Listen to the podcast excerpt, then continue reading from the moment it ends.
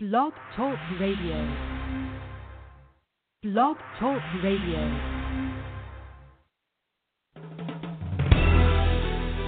This is the body of Christ Church. And welcome, and welcome to repentance is the key. Is the key.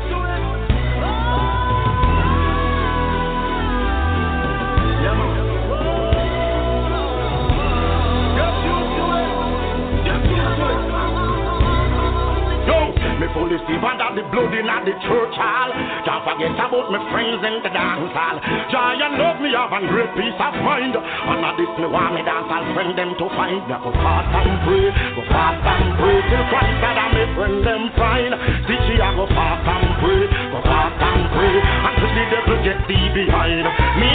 Fast and pray, go fast and pray till Christ that I me friend them find. Teach I go fast and pray, go fast until the devil get thee behind. Ah, awesome, powerful and great, mighty Father, save, protect and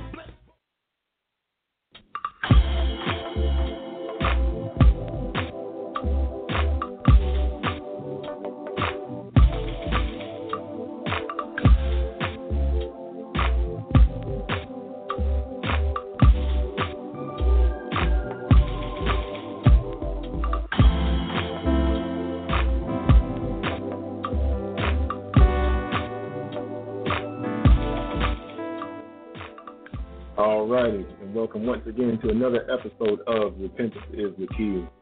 I am the host of Brother Abaji, and I have some uh, other brothers joining me, Lord willing, this, uh, later on this evening.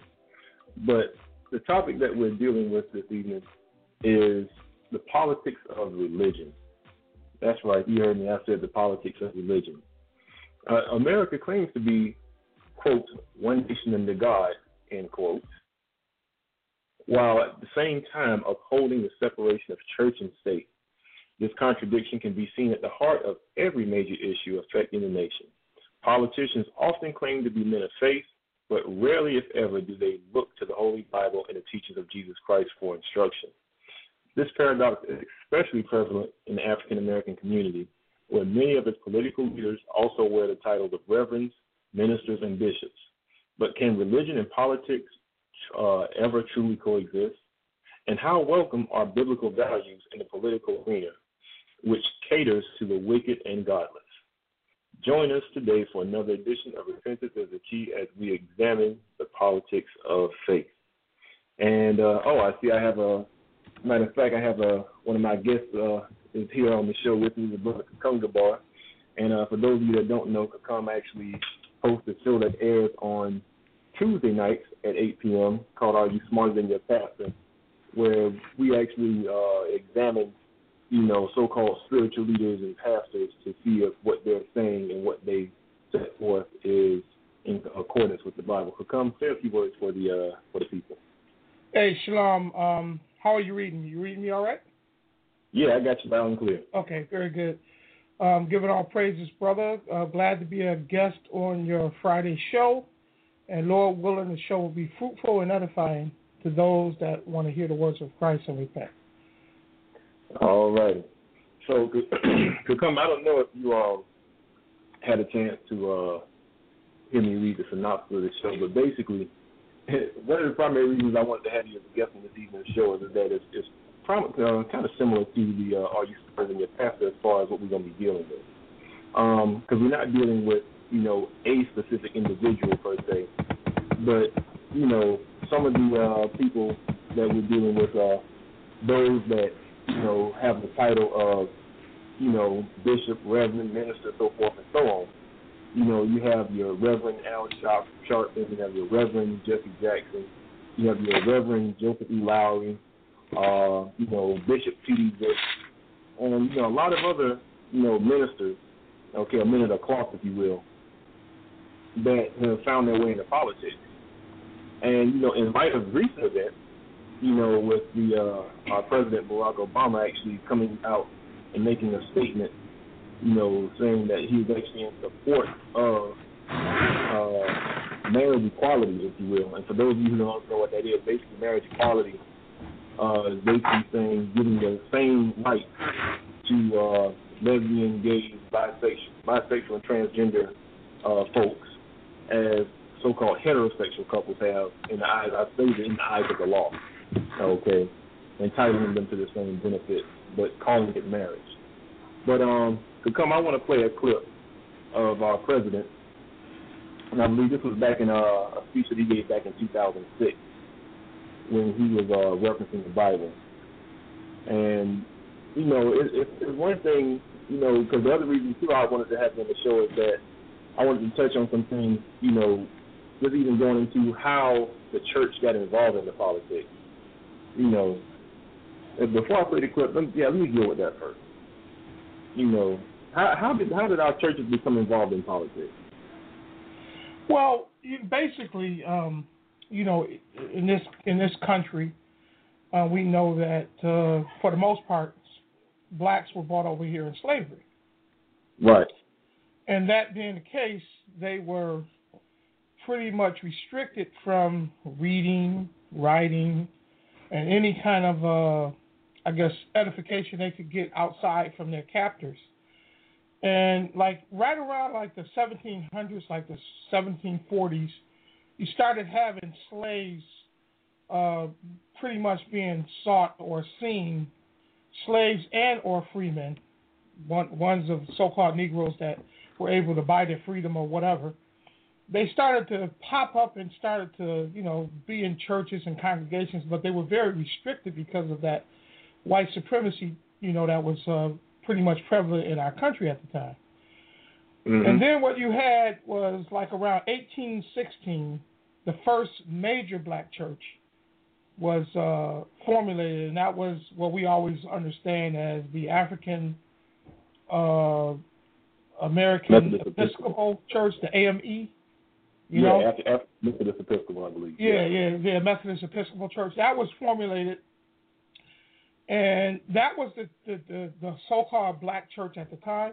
But then as time mm-hmm. went on, people started going into Catholicism because, you know, most of the the religious rights at the time, because I won't call them the church. I don't know what a black church is as what the Bible describes, but if hmm. just for lack of better terms, we'll say the black church uh, most of them were non-Catholic because you know they were like very restrictive. All churches were very restrictive. So over time, you know what you started seeing around the 18 and 1900s is black people going into all kind of or Negroes going into all kind of different denominations, but mm-hmm. they were still being restricted. That's why you had the formulation of Black Baptist, Pentecostal movement, so on and so forth, right? Now, right. when you look at that in the whole, to answer your question more specifically, one of the first large organizations that was kind of like a body collective of so-called Negroes or Black people was the church. So now, mm-hmm. when folks had problems like equality, voting rights, so on and so forth, where did they go to organize? The church. The church. Take it from the 1800s, the 1900s, 1950s, everybody knows the whole, even secular groups like the NAACP and all these other groups, which was founded by, you know, uh, so-called white Jewish folks, um, mm-hmm. founded that organization. They heavily depended on the so-called black church because that was kind of like the the rallying organization for most black folks at the time because there was no other organized organizations that really black people could deal with as far as dealing with some of the social ills. So that's how they got it, uh, so heavily mixed in politics. Excuse me. But even when you go from the 50s to the prominent leaders of today, the Al Sharptons, to Jesse Jackson, so on and so forth, nobody had an election to elect these people as leader of the so-called monolithic group of black people, which is, I said that sarcastically, but because they hmm. have that what church background, they have uh, kind of taken the mantle through the what mass media and so on and so forth as leaders of the so-called black community. Right. Because it's funny, even when I think of the uh, the civil rights movement, you know, and and the thing that galvanized the civil rights movement going into you know equal rights, so that you know Negroes could vote, and you know one of the primary things I think uh, one of the key events that kind of helped uh, launch us, uh, launch the so-called Black Church into the civil rights movement. You had the uh, what was it, the church bombing? I think it was in Mississippi, Alabama. My mama's gonna kill me for this. But um, the the one basically showed the three little girls. There's you know, Birmingham, Birmingham. Birmingham, right, is in Alabama. Right. So I mean, when you had basically terrorism on U.S. soil against people of color, you know, but they they don't want to talk about that, you know. But when you have had stuff like that, then the only salvation that we saw at the time was more or less getting involved in the politics so that we could have some type of representation, and I think that would be a fair assumption. Um, before I play this clip, just going into the, you know, dealing with the topic, I think I got the bad one on with. Hold on one second. Hey, uh, Godwin, you're on with the Body of Christ Radio Network. How you doing? I'm doing all right, bro. How are you? Doing fine, doing fine. Yeah, um, as you probably already know, we're dealing with the topic of uh, the politics of religion. And uh, I'm not sure if you had a chance to listen to some of the things that we dealt with, uh, you know, just a bit earlier. But, you know, just really going into trying to figure out how the quote unquote black church got involved with politics in the first take, you know, in the first place. Um, what's your what's your take on that? Money, money, money, money. That's okay. it. Money. All righty. So I'm going to play this first clip because the thing is, is that you know when we look at it, um, you know, like I said, in light of recent events, you know, one of the biggest being the thing of equal, uh, the marriage equality for lesbians, and I, and I say the title clearly because it's encompassing all of those people that fall into this, this category. The, the acronym LGBT, basically lesbian, gay, transgender, and bisexual. And you know, the, the push for, I mean, you see Jesse Jackson, excuse me, so-called Reverend Jesse Jackson has come forth and has spoken uh, in favor of it. And uh, just to remind our listeners, this show is not about, you know, marriage equality. Okay, this show is about the politics of religion. So let's not get it twisted. But this is pretty much more or less the most recent thing that has come up. You know, because it was, you know, abortion and any other thing that, you know, we look in the Bible that's contrary that a lot of our so-called uh, men of cloth have spoken in favor of, regardless of what the scriptures say about it. But you know, you have the Reverend Joseph E. Lowery that has come forth in support of this.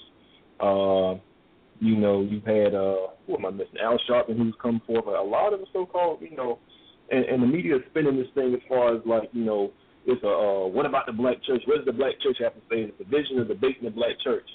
But I don't ever recall seeing a division in the scriptures as far as the Lord is concerned. Right. You know. But I, I want to play this first clip. I want to go ahead and jump into this because you know this is uh, President Barack Obama. I think this is back when he was still a senator. This is a speech from 2006 when he was dealing with the Bible. And I want y'all. I, I got this thing divided up into three clips because it's a four-minute clip in total. But I want you to key in on, on some things that he says. Here's a clip. And moreover, given the increasing diversity of America's population, the dangers of sectarianism are greater than ever.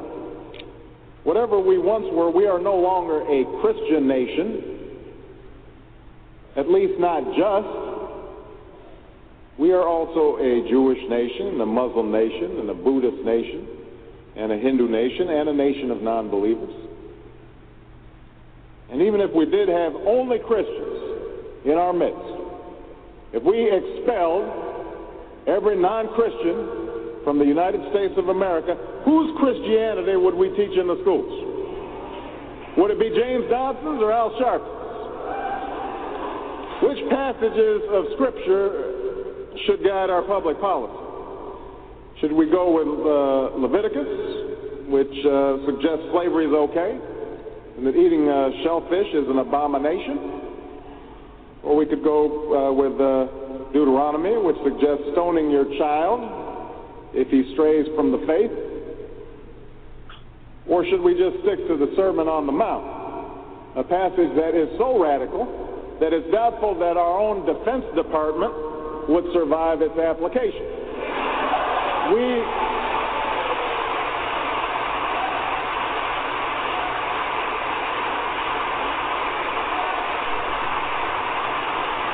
Well, before we get carried away, let's read our Bibles now.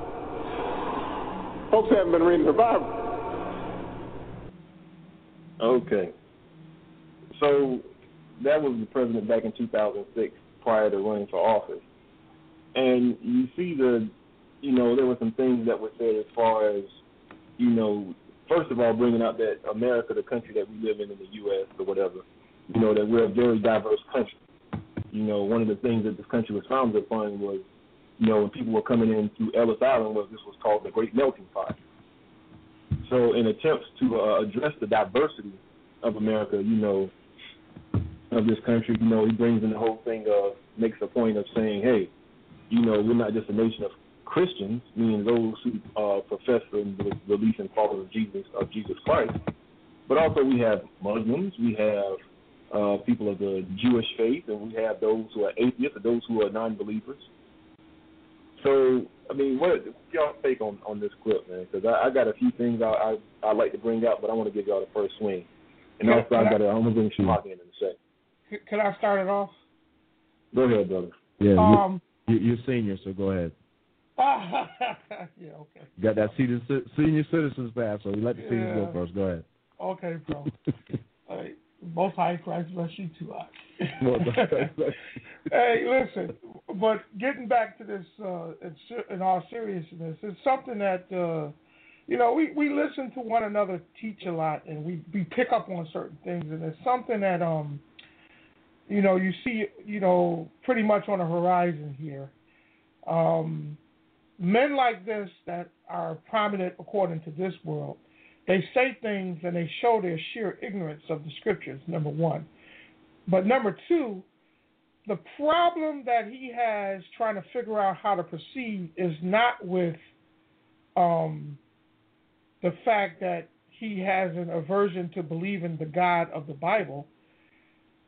It's the the thing that you know, like Akarai says, he's never met a true atheist. He's always met people that have a problem with God. But the reason that people have a problem with God is because of the representation of what they think God is. Because you know when mm-hmm. you when you look at this guy, he goes to some church where Reverend Wright was for years in Chicago, and then he was going to some church, or when he made president, he's going to some cathedral in D.C. Now all these places that he's going, they're not dealing with the Bible. And see, because if they were dealing with the Bible, he could have answered his own question and I'm going to read the scripture. He said very poignantly, whose Christianity will we teach? Well, there was only one Christ. There is not, see, that that's what the problem is. People think that denominations and all these different variances of so called Christianity has some stand and power with the Most High in Christ. But there's only one Christ to follow. There's only one Christian doctrine, and I'll read the proof of it. Ephesians 4, verse, verse 4. There is one body and one spirit, even as ye are called in one hope of your calling. One Lord, one faith, one baptism, one God and Father of all, who is above all and through all and in you all. Basically, what he said, whose Christianity we're going to find? Chris Dobson, and he names these names. But you know mm-hmm. what never came out of his mouth. Whose Christianity we're going to follow? Christ, because that's the answer. So when you look at these people, people have to get an understanding. They're sure educated and versed in the matters and concerns in the spirit of this world. But this world is the world of Satan. That's what we live in, the world controlled by Satan. So to give them any credence on anything that's coming out of this Bible. I'm talking about Obama. I'm talking about Jesse Jackson. I'm talking about T.D. Jakes. Anyone you just fill in the blank that's dealing with some denomination or some new world theology or new age theology and not the Bible, this is where the misunderstanding and the confusion comes in. That is it. There's only one, one, one, one. One faith, one baptism, one Lord, one God. So that's the one we're supposed to follow. Unfortunately, that God of the Bible is not being preached and taught in this world. Go ahead, bro. I mean, yeah. When when people look at the Bible, he's talking about um, their defense department wouldn't wouldn't survive.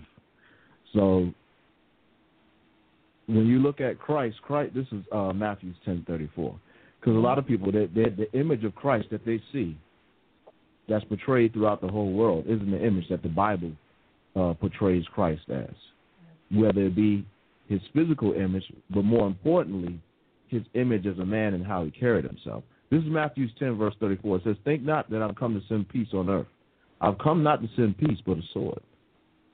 So people think that, you know, Christ was this soft, weak, effeminate looking guy because that's the pictures that they have of him.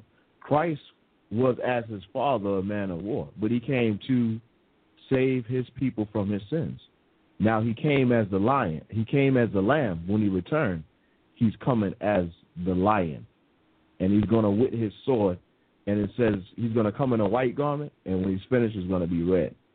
So that's why we teach repentance to give that warning that look, if you don't repent, you're going to perish. Just like Christ said in Luke 13. If you don't repent, ye shall all likewise perish, from from the least sinner to the greatest. That's why we got to be working very hard to get ourselves straight and get our minds right, and and basically bring our little from the darkness to light tip. You see anyone that's very prominent, they have to make some kind of homage to Satan, and one of the key um, key signifiers is that they have to dishonor the Bible and they have to dishonor the Heavenly Father and they have to dishonor Christ. And I think he did all of those in that little speech that he gave. And what do what do people do? They applaud it. Clap. They applaud it. So look, when people come out and say, "Look, guess what? We're going to show you the new God," and it's Satan, people are going to clap. Yeah, we knew it all along. Yeah, it's a rock band. I love it. That's what people are going to do. Then the real Christians, go, we go, we gonna be back in the caves and the rocks again. Back to you.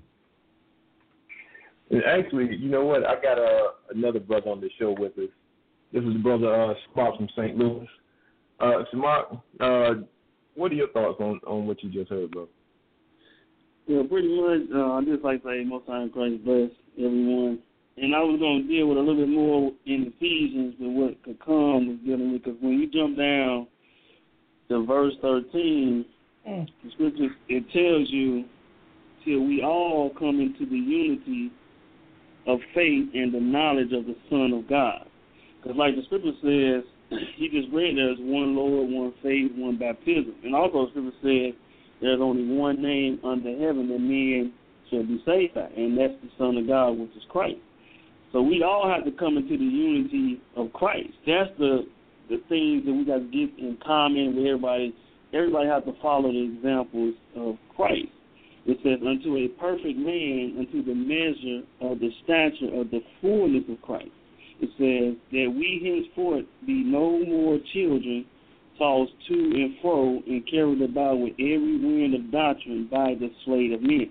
Because he named every wind of doctrine by the sleight of, by the sleight of men. Because all them doctrines that he announced were man-made doctrine.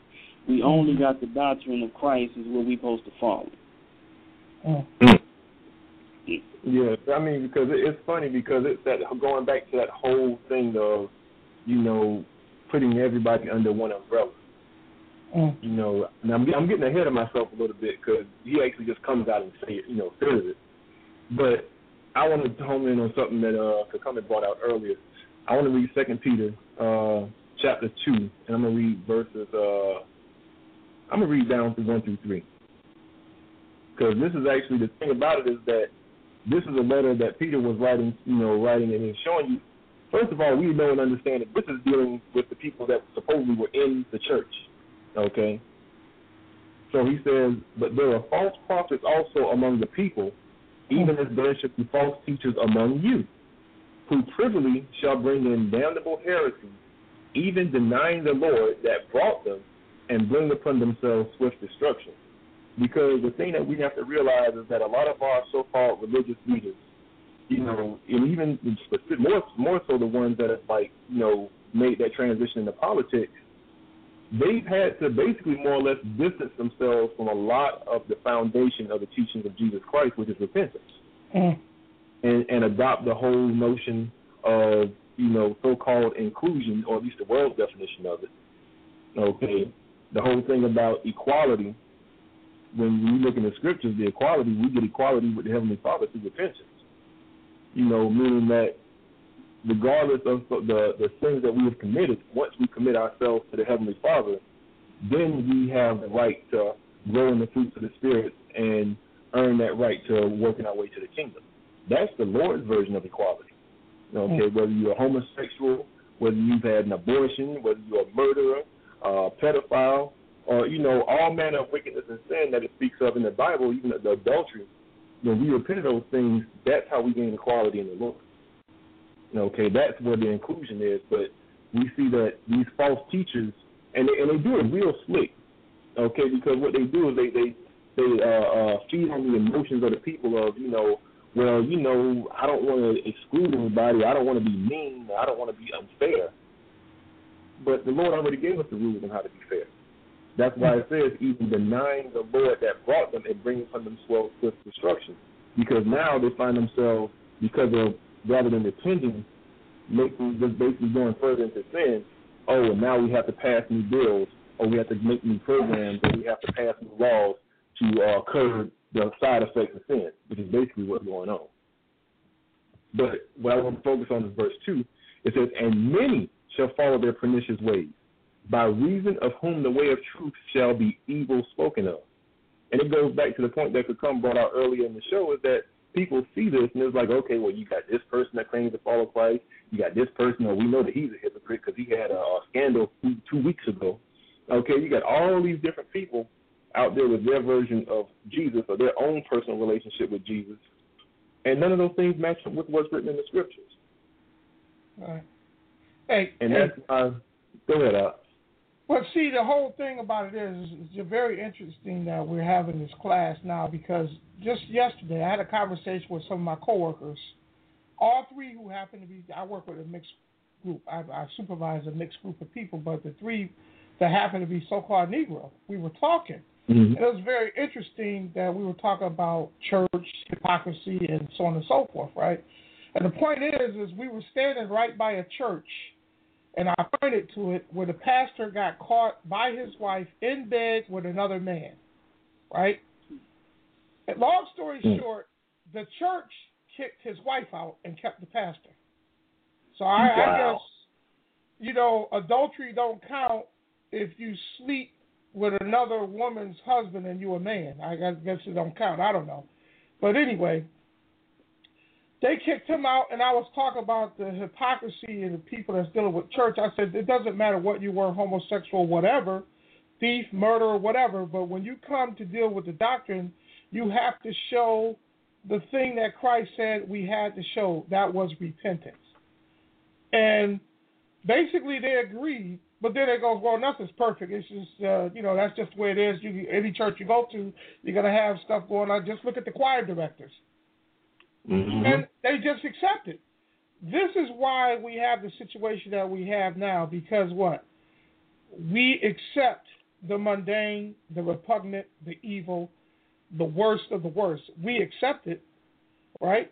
And we don't do what the Lord says repent and follow Him and not men. That's why we're in the situation we're in. So the politics changed. Jesse Jackson, before 19, before 1980, was anti-abortion. He was the militant mm-hmm. Jackson, calling the black genocide. You just check our show. We got his video, uh, we got audio clips of him on the Are You Smarter Than Your Pastor show archive, the Reverend Jesse Jackson. We did a show on him about two weeks ago. But soon as he needed money to run for president in 1984, guess what happened? His position. Because he knew he could get money from the eugenics and the, uh, the abortion uh, abortion mill crowd.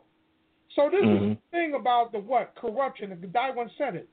Anytime you're in that kind of level of prominence, right, you have to corrupt yourself immensely, because I can't see for the life of me unless the Lord has His hand in it that a man of God, true man of God, stands up and becomes an elected official on any level. Go mm-hmm. ahead, back to you.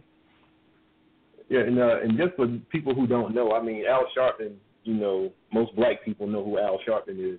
But James Dobson is actually uh, an evangelical Christian author psychologist, and uh, he's most famous or notable for you know founding the Focus on Family uh, organization. And basically, he's like considered an ultra conservative. Okay, as far as going into you know usually that name is associated with the Republican Party as far as views on family and things of that nature and marriage and so-called upholding a, a stronger uh, code of ethics with morality is concerned. So it, it's funny that he should name those two. Right. But he, he didn't name Christ though. No, of course not. Mm-mm. Of course not. So I want to play clip number two of this, uh, going into this same speech. This is about a minute and 45 seconds long. And, you know, just just kind of, you know, listen to this and, and what, what the, you know, the then Senator Obama is saying. Folks haven't been reading the Bible. D- democracy demands that the religiously motivated translate their concerns into universal rather than religion specific values. What do I mean by this? It requires that their proposals be subject to argument and amenable to reason. Now, I may be opposed to abortion for religious reasons, to take one example, but if I seek to pass a law banning the practice, I can't simply point to the teachings of my church or evoke God's will. I have to explain why abortion violates some principle that is accessible to people of all faiths, including those with no faith at all. Now, this is, is going to be difficult for some who believe in the inerrancy of the Bible, as many evangelicals do. But in a pluralistic society, we have no choice. Politics depends on our ability to persuade each other of common aims based on a common reality. It involves compromise, the art of what's possible. And at some fundamental level, religion doesn't allow for compromise. It's the art of the impossible.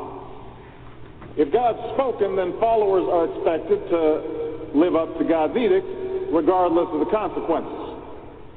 Now, to base one's own life on such uncompromising commitments may be sublime, but to base our policy making on such commitments would be a dangerous thing. And, and if you doubt that, let me just give you an example. We all know the story of Abraham and Isaac.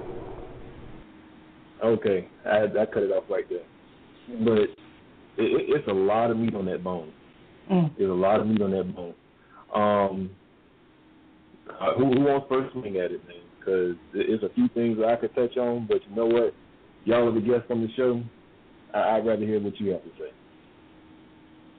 So, Shamak, uh, do you have anything to weigh in on uh, what we just heard as far as the uh, non-compromising uh, so-called religion or, you know, uh, religious views, quote unquote, that can be uh, reasoned or argued with?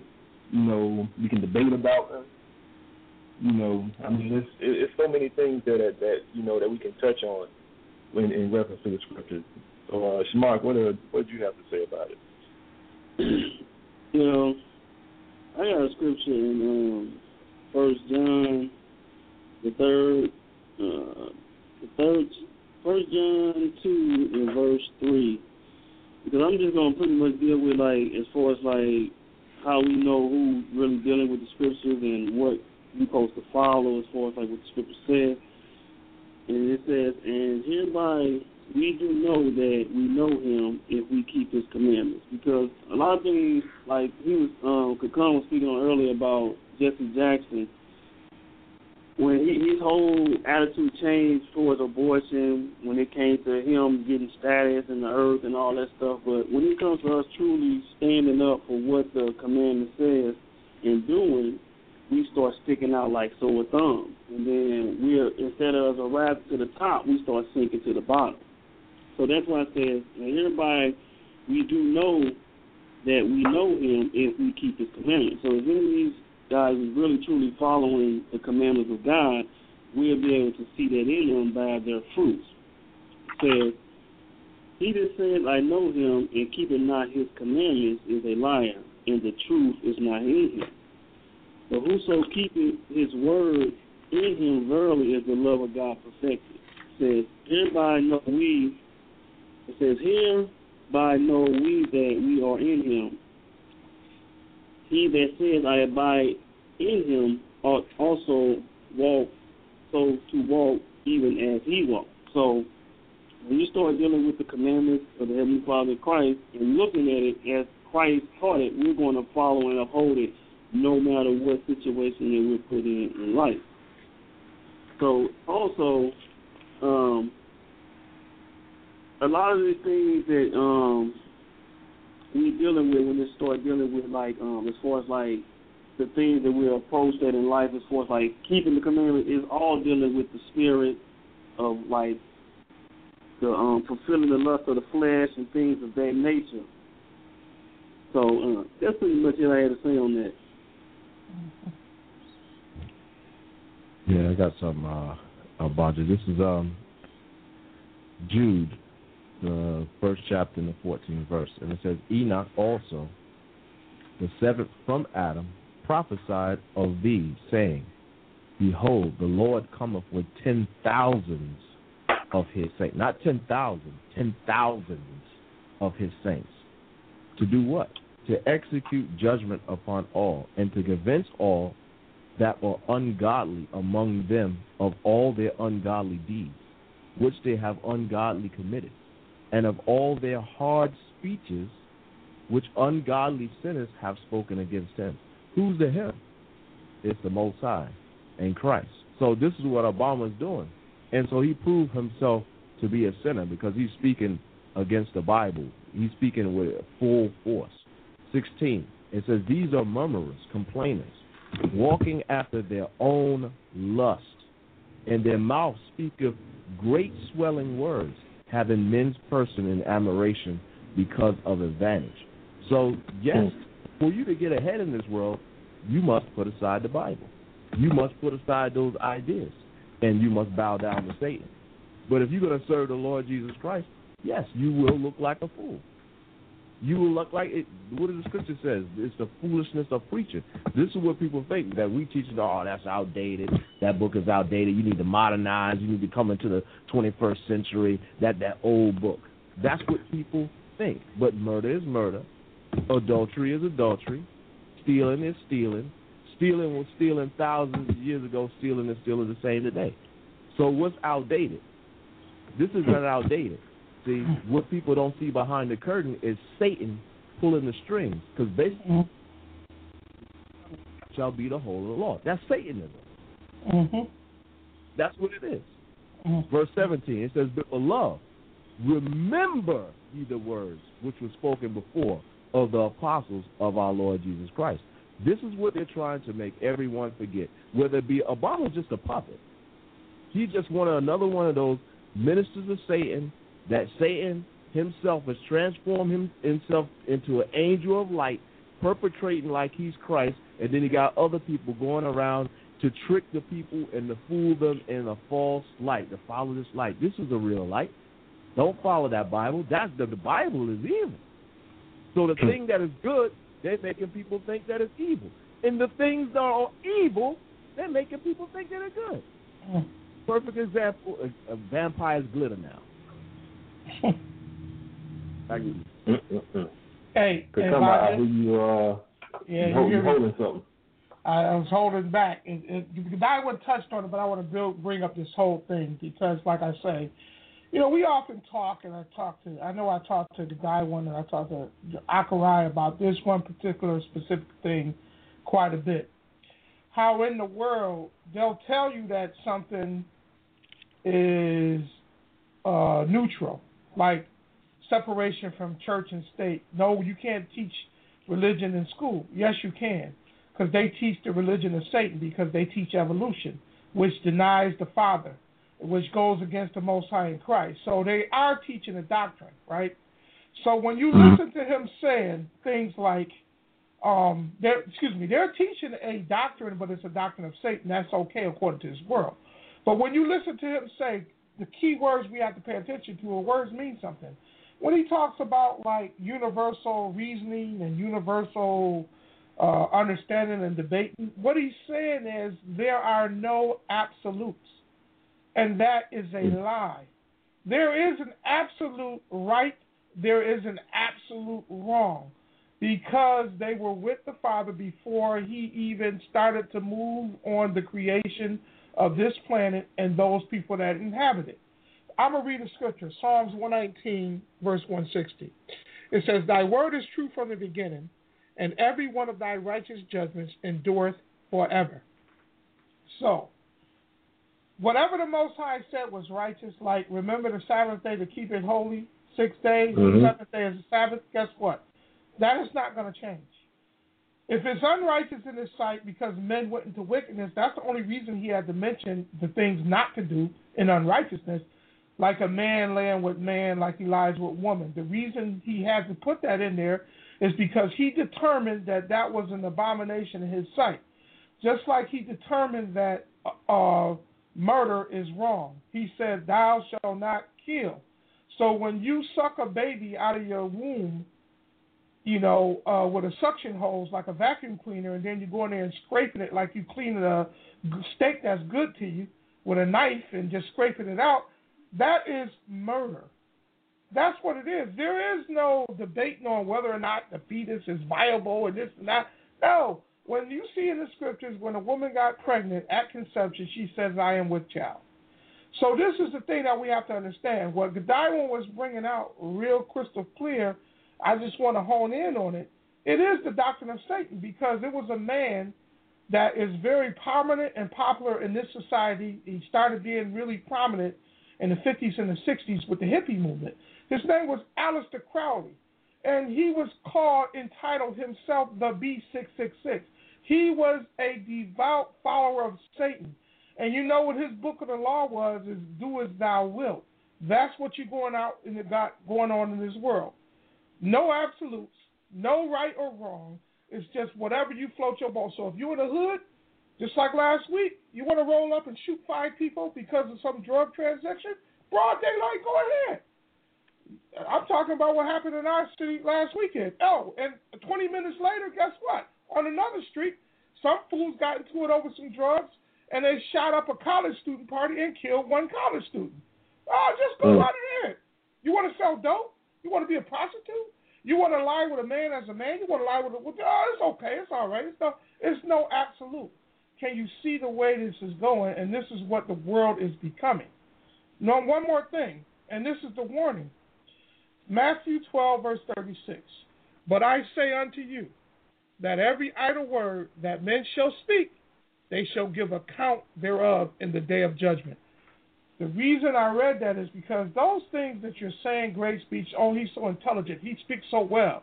That prominent thing they put on black people that seem intelligent, oh, he speaks so well. But you know what? When he's dealing with words like that, if he's if you, Mr. Obama, I'm telling tell you something, you need to leave that alone because you're very ignorant in that. Matter of fact, you're being very wicked. If you don't repent of those things that you said, guess what? In the end, you're going to be judged for it, and it's not going to be nice. Back to you, man. Exactly. To come, Yeah. it's funny you said uh, what you said about you could do anything because and there's no absolutes. I saw that. I actually saw that on a TV program today Mm, where the guy was saying, "Look, there's no real, there's no real right or wrong. mm, You know, it's things just is." He's like, "What do you mean? You know, no, there's no real right or wrong." And he's like, "Well, I killed a guy, you know, last year, and you know, you know, to this very day, when I think about it, I feel good about it." mm. So this is what they're putting into the minds of the people, whether it be TV shows, whether it be the President of the United States. Mm-hmm. That satanic doctrine is going forth, where Christ didn't say that. Christ didn't say, you know, you can do whatever you want to do. I'm still going to love you. Mm-mm. Mm-mm. He didn't say. It. He said, if you love me, keep my commandments. That's Mm. what he said. So if you're not keeping the commandments that Christ laid down, then you don't love him. So Obama shows that what? He doesn't love Christ. And if he Mm. doesn't love Christ, he is his enemy. That should be Mhm. very clear. So on that day of judgment, do you want to be friends with the enemies of Christ? Because if you're friends with the enemies of Christ, then that makes you enemies of Christ. That's what it said in First John. Love not Mm. the world, neither the things that are in the world. Back to Mm. you, bro. Mm-mm. So, would it be safe to say that you know, just looking at the examples of, you know, and the and the only reason I'm, I'm using these men is because they're some of the most prominent ones. But you have even like on a so-called grassroots level, you know, a lot of your local, uh, you know, preachers and reverends who, you know, are in league with, you know, are in agreement with this thing, but you know, they just don't get the airtime.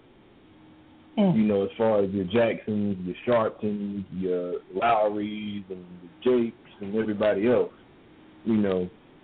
Because just for the record, I haven't seen anything as of the, as of the, uh, the current airing of this show, as far as uh, uh, uh, T.D. Bishop T.D. Jakes so-called weighing in on this on the issue of uh, marriage equality. But um, but some of the more prominent reverends, as far as uh, Jesse Jackson, Al Sharpton, and even Joseph Lowery, who's uh, you know more more uh, of a, a civil rights icon than anything else. You know, it, it's, it's funny because they say, no, listen, this is not a religious issue. This is a civil rights issue. And I was like, whoa, I said, they really taking it there. Mm. And I really had to sit back and think, just listen to the speech of Obama back in 2006. It shouldn't be a surprise that he has, uh, in his own words, uh, he says, evolved to, you know, make the, the announcement as far as his position on, on marriage equality, you know, for the LGBT community. Because, you know, and people need to, you know, need to really pay attention. Because, you know, back when he was elected, you know, his whole stance on that issue was that, you know, hey, I'm I'm for a civil uh, union. Okay, basically going into the whole thing of, listen, they should be because they're American citizens and they pay taxes, then they should be entitled to all of the benefits that heterosexual citizens are entitled to. That's all well and good, but the thing was that the president's view has not changed from when he got elected into office. He's just using a different choice of words. Mm. And and and I think this is what a lot of people in the so-called black church are getting caught up on. Because was it wrong now that he? I mean, what, does it make it wrong all of a sudden now that he's calling it uh, uh, a marriage instead of a civil union? I mean, was it not, you know, according to the Bible, wrong for two people of the same gender to to get together as a man and a woman are supposed to get together in marriage? I mean, maybe I'm missing something. You know, but before we move on, because I'm, you know what, I'm not going to take a break. We got about 15 minutes left before the come has the leaders. But uh, I want to play this last clip because this is the last part of the speech um, that he was given back in 2006. Hey, going hey, into um, that whole thing. About Go ahead, Art. I'll stay on the Mhm. eight fifteen. I'll stay on the eight fifteen. I'm all right. Okay, cool. I didn't want to take you away from uh from the regular Friday evening show. Okay, here we go. This is actually uh part three, and Shamak, you know, jump in at any time, brother. jump in at any time. But uh here we go. Let me put a clip three because at the end of clip two, you know, he went to the you know stated the whole thing about the so-called the uni, uh, pulling the universal principles from all of your so-called different walks of faith and you know just stating that you know not adhering to absolutes when it comes to politics. And for politics, that's all well and good, but well, I'll bring this out after the clip. Here's the last part of that speech. Abraham's ordered by God to offer up his only son. Without argument, he takes Isaac up to the mountaintop, he binds them to the altar, raises his knife, prepares to act as God commanded. Now, we know things worked out.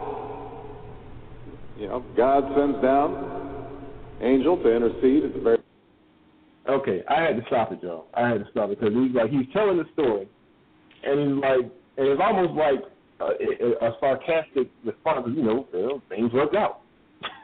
things more than worked out, but I'm gonna put it at the beginning from the beginning. But I had to bring this kind of bring that out, you know, because the thing is, is that when you have, well, I'm play the clip before I speak on it. When you start again from the beginning. Abraham's ordered by God to offer up his only son.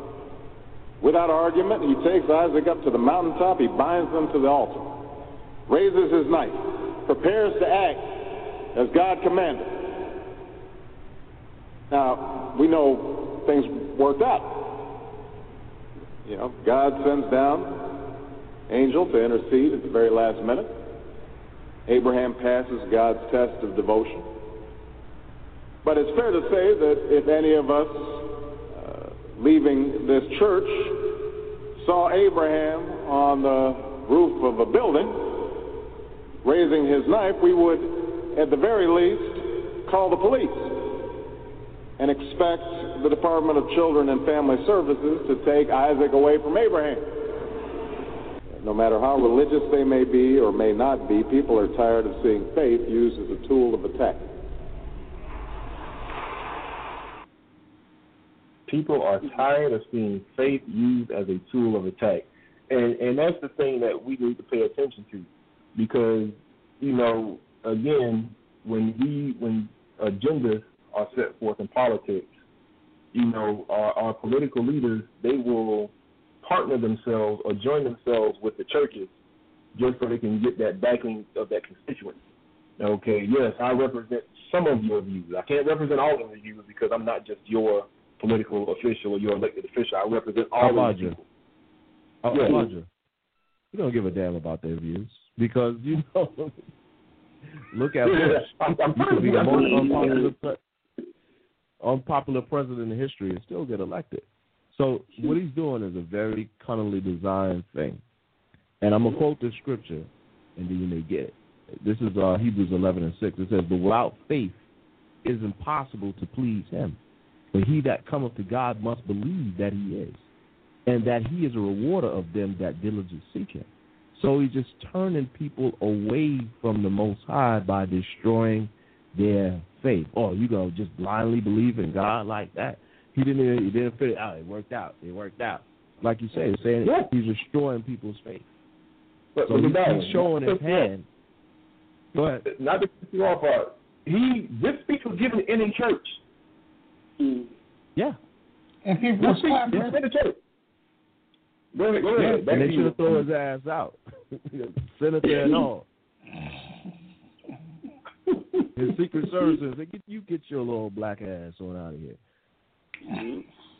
because you, the devil, you don't belong in here." That's what they should have did, but they there clapping. Uh, the senator spoke well. He's speaking, he's speaking against Father Abraham like that. When, when he speaks of when he speaks about Father Abraham, it says by faith. This is uh, Hebrews 11 and 8. It says by faith Abraham, when he was called to go out into a place which he shall after receive an inheritance, obeyed, and he went out, not knowing whether he went. By faith he should join in the land of promise, as in a strange country, dwelling in the tabernacles with Isaac and Jacob, the heirs were with him of the same promise. So he had faith to the end, even, you know, offering up his son. It says that in verse 17. By faith, Abraham, when he was tried, offered up Isaac, and that he had received the promise, promises, offered up his only begotten son, of whom it was said that in Isaac shall thy seed be called, accounting that God was able to raise him up, even from the dead, from whence also he received him in a figure. So he believed that there was a higher power than himself. He believed in the Most High. See, they don't want you to believe in the Most High. They want you to believe in yourself. They want you to believe in these men, these politicians, and they're telling you. He told them, this is about compromise. So Mhm. compromise could mean be put rendition in your behind and put you in a secret prison far, far away, or put you on an assassination list because they might think possibly that you are a terrorist. So that you know, because you're reading the Bible, that's what it's basically coming down to. I'm not dealing with conspiracy theories. You start you reading this Bible, the Bible's soon going to be hate speech. Mm-hmm.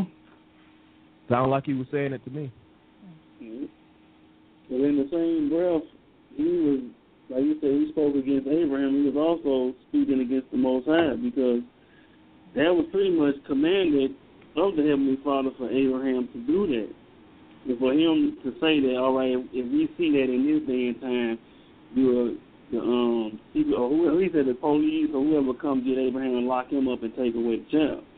But it's just another scheme of a satanic agenda because um, Ephesians 6 tell you, 6 and 11 says, put on the whole armor of God that ye may be able to stand against the wiles of the devil. Because you got to know how the devil works and how he comes. He uses people in high position and authorities to mislead your thinking and your thought and your judgment about the Bible. It says, For we wrestle not against flesh and blood, but against principalities, against powers, against rulers of darkness of this world, against spiritual wickedness in high places. And that's what's going on. When you look at these people, a lot of these people are in leadership with the devil. And they can speak so eloquently and fluently and make you think that what they're saying is true when it's really just a lie and getting you to second think the most high and crazy. Because that was pretty much um a foreshadow of what the Heavenly Father was going to do with his son. Because he gave his only begotten son for the whole world. So he's speaking against the most high as well. Well, no, and that's a real good point that you made there, um, um, Samak, because that's the ignorance of people. They're not understanding what that was all about. Because, you know, a lot of times when you look in the Bible and the things that happen, you know, when the prophets of old were dealing, it was always a foreshadow of Christ. And that whole situation with Abraham dealing with Isaac was a foreshadow of what the Most High was going to do. Because I'm going to read what Abraham, why he did what he did. I'm going to read Hebrews 11. I'm going to start at verse 17. It says, By faith, Abraham, when he was tried, offered up Isaac, and he that had received the promises offered up his only begotten son, of whom it was said that in Isaac shall the seed be called, accounting that God was able to raise him up even from the dead, from whence also he received him in a figure. So this is the thing. The most Abraham, the reason he was the friend of the Most High because he had a mind like the Most High. He said, I know the Most High made promises and that the seed that I have, Isaac, was going to be the seed of his progeny. But now he's telling me to kill him. I'm. A, I know the Most High ain't gonna lie, so he's just gonna raise him up for the dead. So let's just get it over with. He said he was thinking the same thing the Most High had in store for who? Our Lord and Savior Christ. Christ came, lived on the earth, died, and then he was raised on the third day for all of us. So now, you can be cute, have your little quips, and put your little stuff out there, and people clap in the so called church because, you know, those places that, you know, we deal with, um, and they call them churches, they're dens of iniquity. They're dens of whores and harlots and whoremongers and all the things that are not nice, perverseness of all levels in those places because no one's dealing with repentance. So, what do you expect these places to have in them if no one's dealing with repentance? Repentance mm. meaning that you once were those things, like much like some of us, but now we have a pattern of works that show that we truly put those things off. That's what the doctrine of Christ is all about, and that's what these people aren't dealing with. That's why they were clapping. And I just want to make a note. Godai wouldn't let the word slip. I didn't. So we can mark this on the calendar. Go ahead.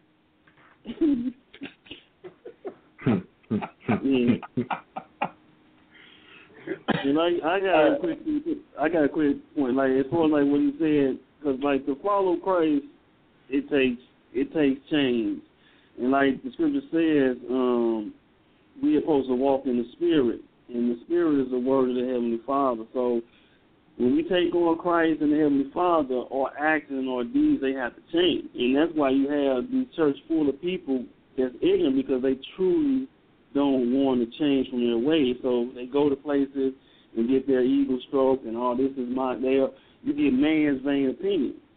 But the mm-hmm. scripture say, This I say then, walk in the spirit and you should not fulfill the lust of the flesh. For the flesh lusts against the spirit, and the spirit against the flesh, and these are contrary one to another. So now a battle begins. Something begins to happen to you when you truly begin to walk in the spirit. And a lot of people don't want that change to happen because they, like I said earlier, they start sticking out like sore thumbs. So, mm. yeah. yeah, and it's kind of funny because you know even when you look at, uh, I'm gonna call it the, the evolution of Obama. You know when he uh in the beginning, you know he was basically cool with Jeremiah Wright, but then when Jeremiah Wright got a little bit too radical, okay, then he had to distance himself from Jeremiah Wright. Mm-hmm. So it, it's like one of those things that, that people need to understand is that you know a, a politician, you know, at the end of the day, it's all about getting in office and, and keeping the agenda of the powers that be you know, moving forward at full force. It's never about, you know, well, we want to represent this person and we want to represent that person. That that's just the illusion of choice. Because um, you know, I actually went back and just kind of listened to an archive show that that was done. I think it was uh, Darkness to Light. Um, the guy that uh, I think Archive did back in oh, this was a while back. I think it was um the less the so-called lesser of two evils, where it went into the whole thing of how the illusion of choice is given. Right. You know, where we have the illusion of choice, and and, and given that we, you know, it's, it's evident that you know that the politics that we see in this in this country are more or less contrary to the scriptures. My question is, you know, why is the so-called black church debating a stance on our president's uh, decision on gay marriage?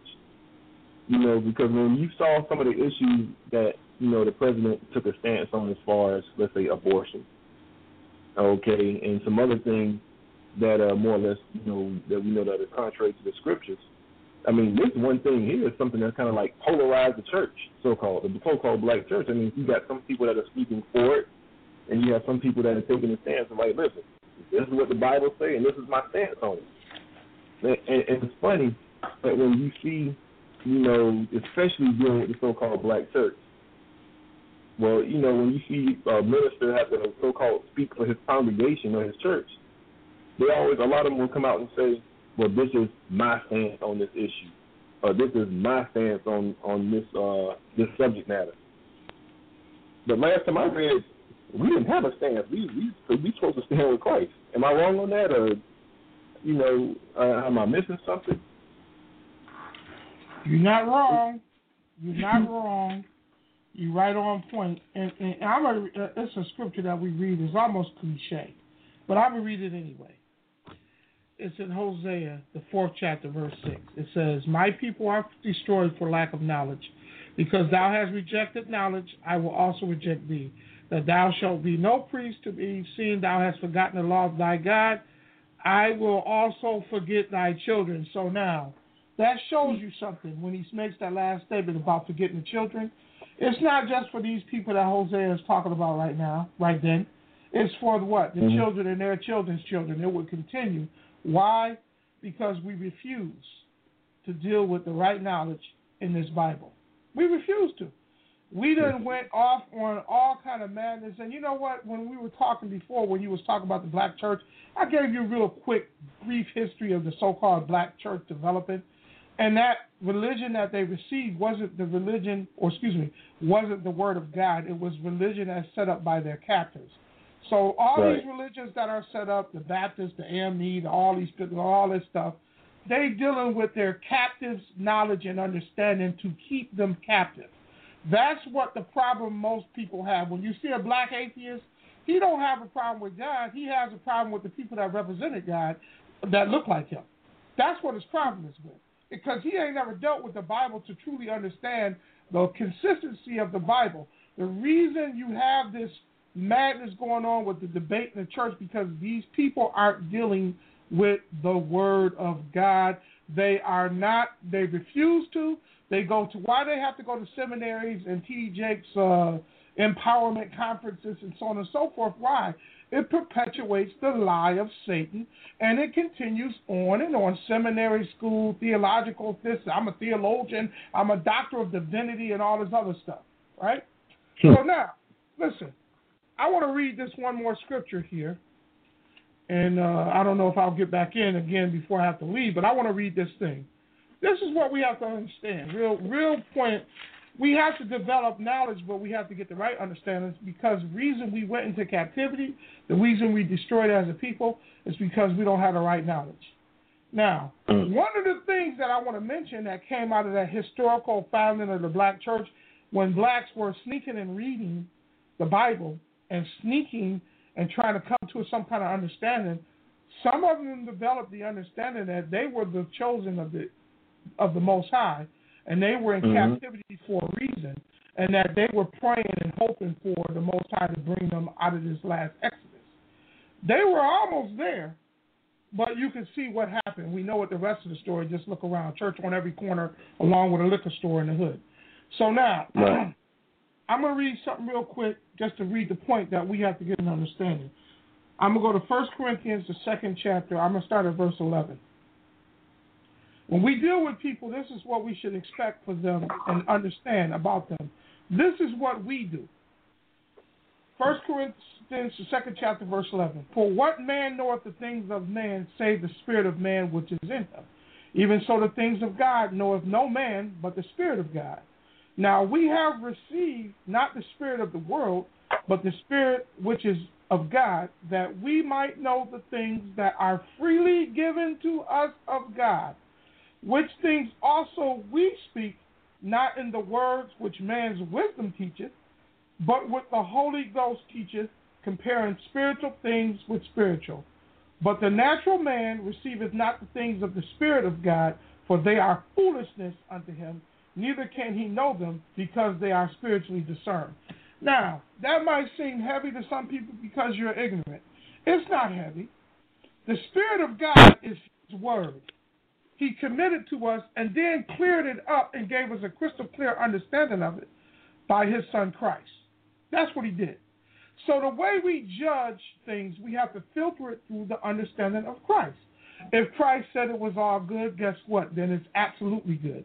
If Christ said it was bad, guess what? It's absolutely bad. So everything that we deal with with this spirit, because Christ said, These words I speak unto you are spirit and life in St. John 6 63. So if you want to spiritually discern something, you have to filter it through the understanding of mm-hmm. these words in Christ and this is how you understand and determine what is right and what is wrong. Being a politician, you're like unstable water in the dang tsunami. That's what you are. You shaking back. What did the scriptures tell you about John the Baptist? What do you expect to see a reed shaking back and forth with everyone in the doctrine? That's what a politician is. They're like chameleons. They change and with the wind, or they change the colors to blend in. Uh, today, Obama's with this side. Tomorrow, if you figure out he can get money with the ethical eating of doo doo, he'll be with that crowd. Uh, yeah, doo doo was good, eat it, because they're gonna give me money. You understand what I'm saying? That's what a politician does. That's why we're not supposed to give heed to that madness, and we're supposed to pray for our God, our leader in Christ, to come and bring this thing to what an end. Hopefully, we'll be ready. Go ahead. Hey, don't laugh at that. Don't laugh at that eating dung part. Remember in the scriptures when there's great famines in the land, people pay good money for a piece of doo doo. So don't, don't, don't laugh. Don't laugh at that. Yeah, I got one more question before I close out. before I close out for the evening, because you know, and and to come, this question is probably directed more so at, at you, given uh, given your age and the things that you've seen in life. But uh, and I know that you other but the, the Darwin and Shamak, y'all y'all uh, you know more just more than uh, more than happy to take a swing at it. But given the role that you know that the so-called black church has played as far as because because now these are things that we you know that we all come across in our daily lives when we deal with people. You know, as far as what, what value is there as far as you know being involved in politics, or what value is there you know, as far as being involved in, in the, you know, in those things, given what has happened through the civil rights era, and you know, black people. The, you know, once upon a time, it was against the law for us to even be able to read. You know, now we can own our own business. You know, now we can have so-called equal representation. So, given the whole thing of so-called the the hypocrisy of religion and politics, what kind of edification do we get in the scriptures concerning all of the so-called strides that have been made because so-called blacks have been allowed into politics versus what our stance is supposed to be now in Christ, or where we what our agenda is supposed to be. Because I'm not really sure how to ask the question, but that's the best I can put out there. I'll let Samak, because I want to take a stab at that before I, I respond. I don't have nothing. Say again, um, uh, Baja, what you were saying? Well, basically, we were just going into the whole thing of, you know, we under we know and understand the, the I'll put it this way, as it was told to me on more than one occasion.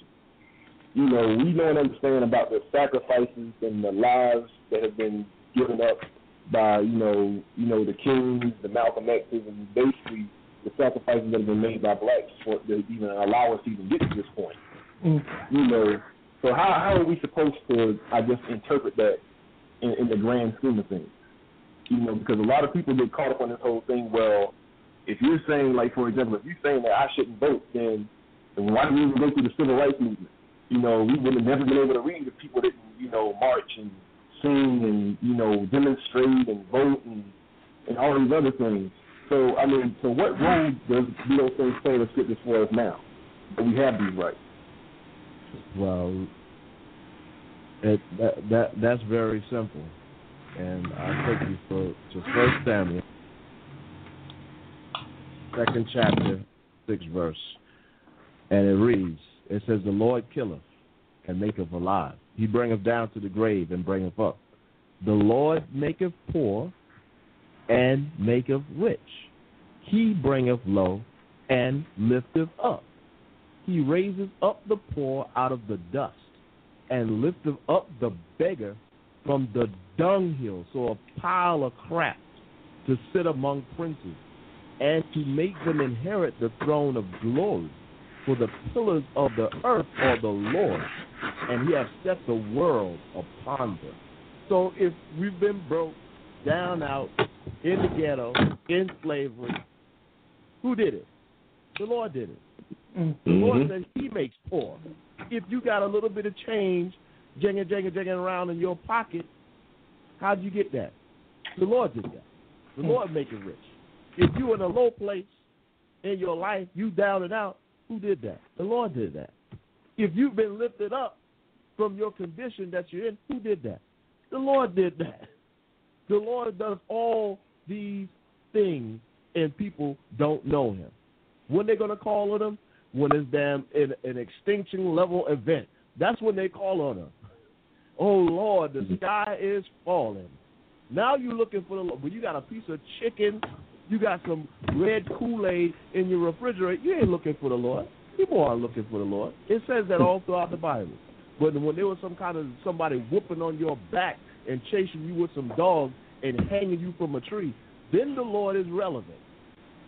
Then you're mm. looking for Jesus. See, you ain't looking for Jesus. Now, oh, we got black president, we got this, we got weed, we got bling, we got that. Don't need the Lord. We do need the Lord. See, all these things are trickery of Satan. See, oh, well, Malcolm X did this and Malcolm X did that, and Martin Luther King. What about Christ? What about Jesus? What about the Most High? Because without Christ, we're not going to be able to do anything. Now, Martin Mhm. is gone. Malcolm is gone. Marcus, all these men are gone. And they wasn't down with the Most High Christ. Christ is the man. Mm-hmm. He's the man. He's the one that's eternal that we have to look to. He's the one that we have to get repentance through. Nobody else. Mm. No one else. No man shall buy you. No one's no one's going to save you. That's what people are finding out. People are talking to me because I'm the American here in England. And four years ago, they would say, "Oh, you so? Aren't you happy? Obama, the first black man, aren't you so happy?" And I was telling them, I was like, "Look, he's just a politician, and he's not Christ. He's not going to save you." That's what I was telling people. Now some of those people are coming back speaking to me. I'm so disappointed. Did you hear we was talking about the gay marriage and this and this? A lot of a lot of so-called Christians. Oh, I- oh, this that. I was like, didn't I tell you? I told you, didn't it? Like, yeah, you did. That's it. Hey, Abadja, Yep. let me just say this because one of the things you were asking about what was the benefits for all the civil rights actions, the separate but equal arguments, the integration and all that, right? Mhm. That was one of the things you were talking about, this whole civil rights, how we should pay homage Exactly. to that. Let me just say this, right? Something my father used to tell me when I was a young boy. He used to tell me, he used to tell me all the time. Now, let me just tell you, my father was born in Jackson, Mississippi in 1918. So Ooh. that kind of tells you what kind of environment he was exposed to. And he lived in Mhm. Jackson, Mississippi, and then the Mississippi Delta till he moved upstate New York in 1954. So what he used to tell me was, and I didn't understand it, I'm just now getting wrapping my brain around this thing now. He used to tell me, look it, these he used to call them crisis pimps. Martin Luther King, the Jesse Jacksons, the Lowerys, and all these other people. He used to tell me, look at these people. Now it wasn't even as bad as it was now, because matter of fact, I'll just let me just continue what he used to say. He used to be like, these people aren't for people that look like them. They're not for us because they're being what corrupted. Because if they were really for us, this American dream would have been separate but equal, truly. Because there's no way the condition that we came in and the people that I know, that I know the immense hatred that they've had for us since we came to this place, there's no way you can legislate their morality or anything like that. He was like, so this integration madness and this civil rights is just madness. These people are corruptors, they're sellouts, they're Uncle Toms, so on and so forth. I never really understood that. But then when I started looking around, right, because now I'm looking at it now. Now he passed away in '87, but one of the things he got to see is he got to see the crack epidemic. And you know what he used to tell me? He used to look at me and say, "Just imagine in your heart of hearts if Martin Luther King and Malcolm X could be resurrected and see the condition that the people are in right now." Would they think it had benefited them, or would they just look around and go, "Oh my God," and have a heart attack and die? They die. Because everything that they so-called was fighting for. Look at look at the condition of our people. Mind you, he used to tell me the condition of the people before he died was way worse than he's ever seen it his whole life. And this was a man that was born in segregated Jim Crow, Miss Jackson, Mississippi. That ain't no walk in hmm. the park in 1918. Mm-hmm. So did that stuff really benefit us? The politics and the religion and all this other stuff going on, the secular uh, with the so-called religion? No, it didn't. But I'm gonna show you what the remedy is. Joshua 1 verse 8. It reads, "This book of the law shall not depart of out of thy mouth, but thou shalt meditate there day and night, that thou mayest observe to do according to all that is written therein." For then thou shalt make thy way prosperous, and then thou shalt have good success. So our prosperity and our success comes on the ability of us to put this word, the book of the this law, the word of God in our minds and apply them to our lives with precision. That's where the prosperity and success of a good life according to God. Christ said it in Matthew 6. Seek ye the kingdom and the righteousness of God first, and everything else will be added on to. He didn't say nothing different than Joshua just said. But our people, because they're so simple and ignorant, they want to keep doing what's getting them what in worse conditions. I just told y'all. Uh, uh, eight shootings last week, upstate New York, small city. Eight, mm. eight shootings. Um, it ended up being four deaths because a couple of people was lingering on for three or four days. This mm. is not the white man coming into the community because we love to throw the white. That's what a lot of these Al Sharptons, all the white man, the man. Back in the '60s when I was growing up, it was the man. My father used to tell me, man, ain't no man coming in here. It's these N words doing it to each other. They mm-hmm. broke into my car last night I had to him some dude up because he was trying to come in the house last night. It wasn't no man or the white man. It was the N word. So this is the thing. That's the confusion that we got, and that's the understanding that we have to elevate from those that want to hear what the Word of God says. The only absolute right thing to do is to bow down, serve the Most High in truth and in spirit, learn His Word, and apply it to your life. That's how you're going to be successful and prosperous. That's what's going to benefit, uh, fit us as a people, not politics, not this so-called religion and these different denominations and so-called black leaders that are in church. Back to you, bro. Well, let me say this because uh, Psalms 106, 46 said this He made them also to be pitied of all those that carried them captives. So people look at you know civil rights and things like that, and oh, this is what you know. I, I hear it all the time. Oh, I have to vote and remember what everyone did. The Lord did that. He made them to have pity on us. You know, Paul Mooney said the joke, said if they will bring back slavery today, people people were like, look, welcome home. Your your room is just the way you left it. You know, mm. it's the Lord that did that. It is it is the Most High that did that. Jeremiah 15 and 11 says, The Lord said, Verily it shall be well with thy remnant. Verily I will cause the enemy to entreat thee well in the time of evil and in the time of affliction. So it's the Lord that did that. So people take that the Lord is doing blessings and miracles, holding back the tide because there are races out there. There's still some good old boys out there, killer, killer, and I, am not just talking about the white man, all nations that mm. hate the the people of the Lord.